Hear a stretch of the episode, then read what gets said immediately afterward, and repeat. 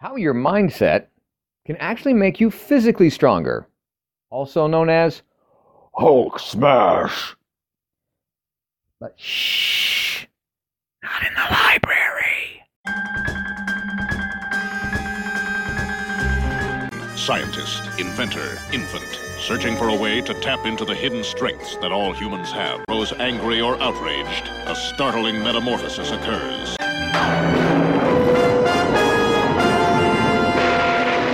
The creature is driven by rage and pursued by an investigative reporter. Mister Tucker, don't make me angry.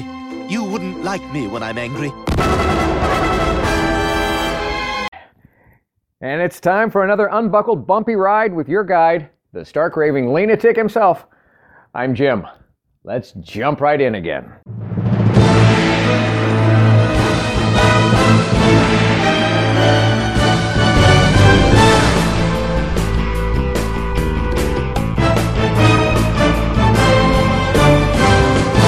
Welcome to my podcast based on my brand new book, available on Amazon, Live Life Lean, L E A N. It's a year-long guide to gratitude and our daily grind. The book that combines some timeless wisdom from a whole lot of the world's wiser people with the reflections, reactions, and wisecracks of the guide's author, me. And it guides you, the reader, through the simplest system for a happy, healthy, authentic, and genuinely grateful everyday experience. I urge you to get the book. Of course I do. I wrote it. It's either at Amazon or at my website, Ampurage dot com. A M M P U R A G E. But even without it, let's make next week better than last, our next year better than the past, and get started now with today's episode of... People change. Sometimes it's brief, sometimes it's big and bold and it's beyond what we knew we were capable of. Sometimes it's behaviors first. Sometimes it's thoughts that change first. But sometimes it takes real change in our beliefs, you know, about the power and the possibility behind something to bring out the badass in our outcomes. You don't believe that simply changing the way you think can have a big impact on your life or your accomplishments? It's somewhat abstract. It's kind of hard to wrap your brain around sometimes, isn't it? It's an abstract concept to think that just being more positive, which I'm not a huge fan of, just be more positive. Being more positive and more driven can attract more good things to you, or that focusing more on the good in your life can make you happier, especially if we're dealing with denial here. But hang on a second. How about a demonstration to show just how powerful your mind is? What if the brain stuck inside of your skull could make you considerably physically stronger simply if you change the way you think, the way you use it, the way you let it approach reality? Please allow me to introduce the scientifically studied mystery known as hysterical strength. Hysterical strength is a term used to describe historical examples of people tapping into incredible physical power. Most common ones that we're familiar with is that the one of mothers who you have to rescue their children from being trapped under cars or, or other heavy objects. Hell, you can go all the way back to Samson, you know. Somebody pissed him off. That's what happens when you cut his hair. Uh-oh. In these scenarios, like the ones with moms, the mothers call upon some kind of superhuman strength, and they manage to physically move the cars out of the way. Right. How can this be possible? She weighs ninety-eight pounds soaking wet. While this has never been proven in a laboratory, there actually is a good scientific explanation for how it might work and some evidence to support it. It's called the law of muscular of contraction. See, the law of muscular contraction is that the body and brain and biology of all of us will only ever recruit and use the minimum amount of available muscle fibers necessary to perform any given task at any given time. And that makes sense. I mean, think about it. If whenever you lifted a piece of paper off your desk, you did so with all one hundred percent of your potentiality, all your available muscle fibers, your arm would likely launch that paper to and through the ceiling and take you with it. Well, that's because we normally are only capable of accessing around thirty to forty, maybe fifty percent of our muscle fiber. When exercising or going about our normal routines, we can't use one hundred percent of our strength because, honestly, we'd risk injuring ourselves and the ligaments and, and, and just completely temporarily exhausting ourselves. Well, that's not good for fight or flight, is it?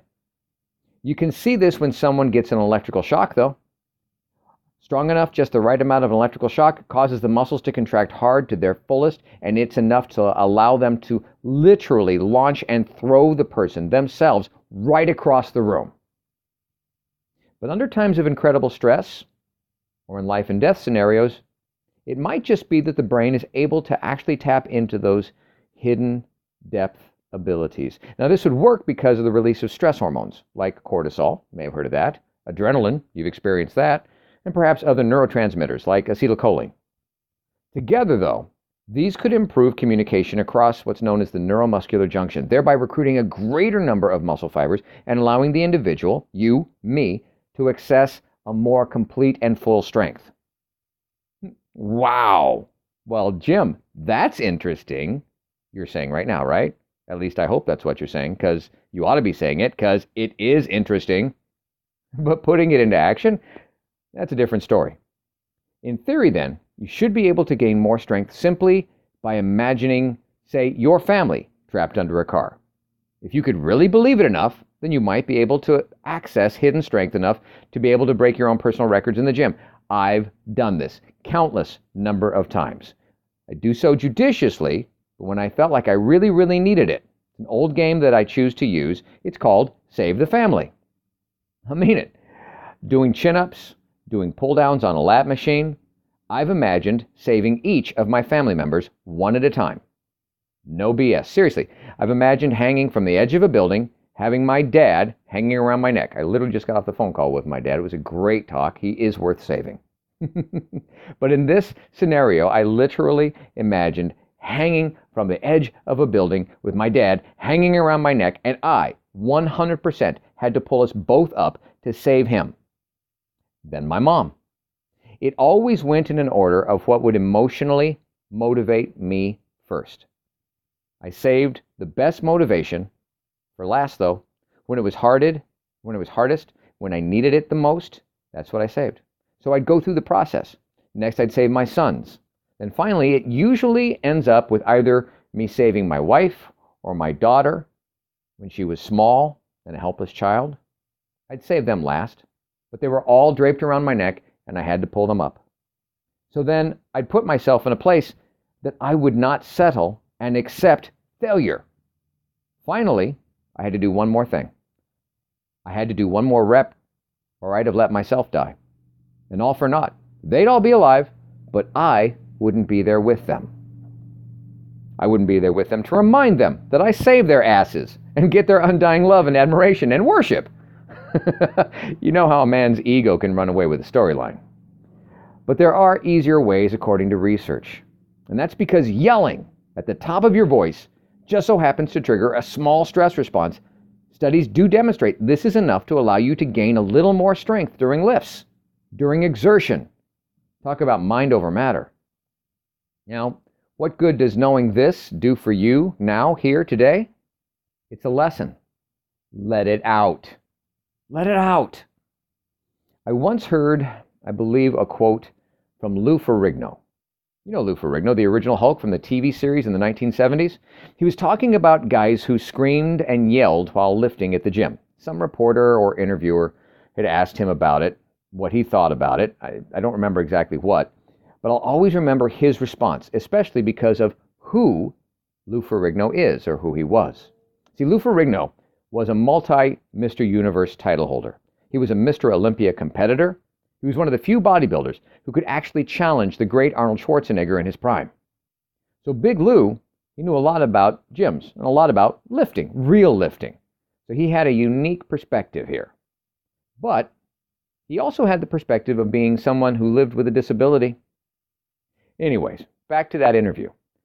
When asked about guys who yelled in the gym, Lou Ferrigno pointed to three places in a specific order: his head, his heart, and his mouth.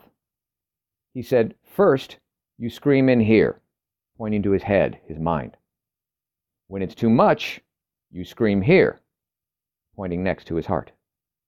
Then, when you can't handle it, you scream from here, pointing to his mouth. See, there was a scene, I believe, in the film Pumping Iron, where in interaction with the aforementioned Arnold Schwarzenegger, the Oak, Old Arnie told Lou, "There's no screaming in the church, Lou." Referencing Big Lou's apparently louder training style than Arnold had. So Lou explained what it took to get him to the point of actually yelling and screaming, verbally, hulking out while working out. First, your mind screams, then your heart, and when it's too big for both of those, it comes out of your mouth. You let it out. You've got to get it out. Let it out. Here, we could call it looing it out. You got to loo it out. Interesting, though. Earlier I mentioned, you know, that Lou had a disability. At a very young age, he lost over eighty percent of his hearing. It severely impacted his ability to speak and learn through much of his life. That's understandable, though. Even more kudos, then, to the man who went on to star to be and featured in just a countless number of films, T V shows, including seven years on The King of Queens. Lou would not let how he could or could not hear interfere with being heard. I'll say that again. He would not let how he could or could not hear interfere with being heard, and neither should we. Let it out. Get it out. Or, to paraphrase Arnold, instead of Lou this time, get out of here. Okay, not my best Arnold impression. I'm not sure I actually have a best Arnold. Anyways, back to Lou. Good news is, Lou, in spite of spending a lifetime being told that he was too challenged at speaking, to expect to be heard at least, he mastered expression successfully and acted as a successful living in acting and, and as well as a motivational speaker. But I think the most motivating thing, the most moving thing that I've heard and seen him say was watching his own personal reaction when, after having received his cochlear implants to help him hearing, his hearing, Big Bad Lou, big hulking Lou, just started to cry. He cried with joy and said, "It's just so beautiful to hear." His head couldn't hold it. His heart overflowed. And out of his mouth, he just let it go. He just got it out. Maybe the most historically unexplainable strength is when we allow ourselves to become hysterical about getting something so big off our chests and out of our hearts. And now, more words of wisdom to wow your socks off from the Live Life Lean guide itself. Entry from page thirty-four. It had long since come to my attention that people of accomplishment rarely sat back and let things happen to them. They went out and happened to things. Leonardo da Vinci. And the guide's point of view on this? Often interchange the words accomplishment and achievement. Achievement meets a self-imposed standard. The world calls you accomplished. What do you think about this? Using the Live Life Lean guided system, what have you learned recently that's new? What have you earned? It took such hard work, and it wasn't just handed to you. Where are you adding to the world that's going to be beyond and above you? Now reflect on all of this, respect it, be grateful for it, and before you navigate somewhere next, please like, subscribe, and share to show you care. Thank you for listening. I hope you're enjoying your copy of the Live Life Lean, L E A N guide, enjoying it almost as much as I did creating it. And if you don't have a copy yet, go on over to Ampurage dot com or Amazon and get started today experiencing the amazing power of knowing every day is literally yours to be grateful about. And you need never feel unfulfilled again. I'm Jim Hall. And until next time, good health, God bless.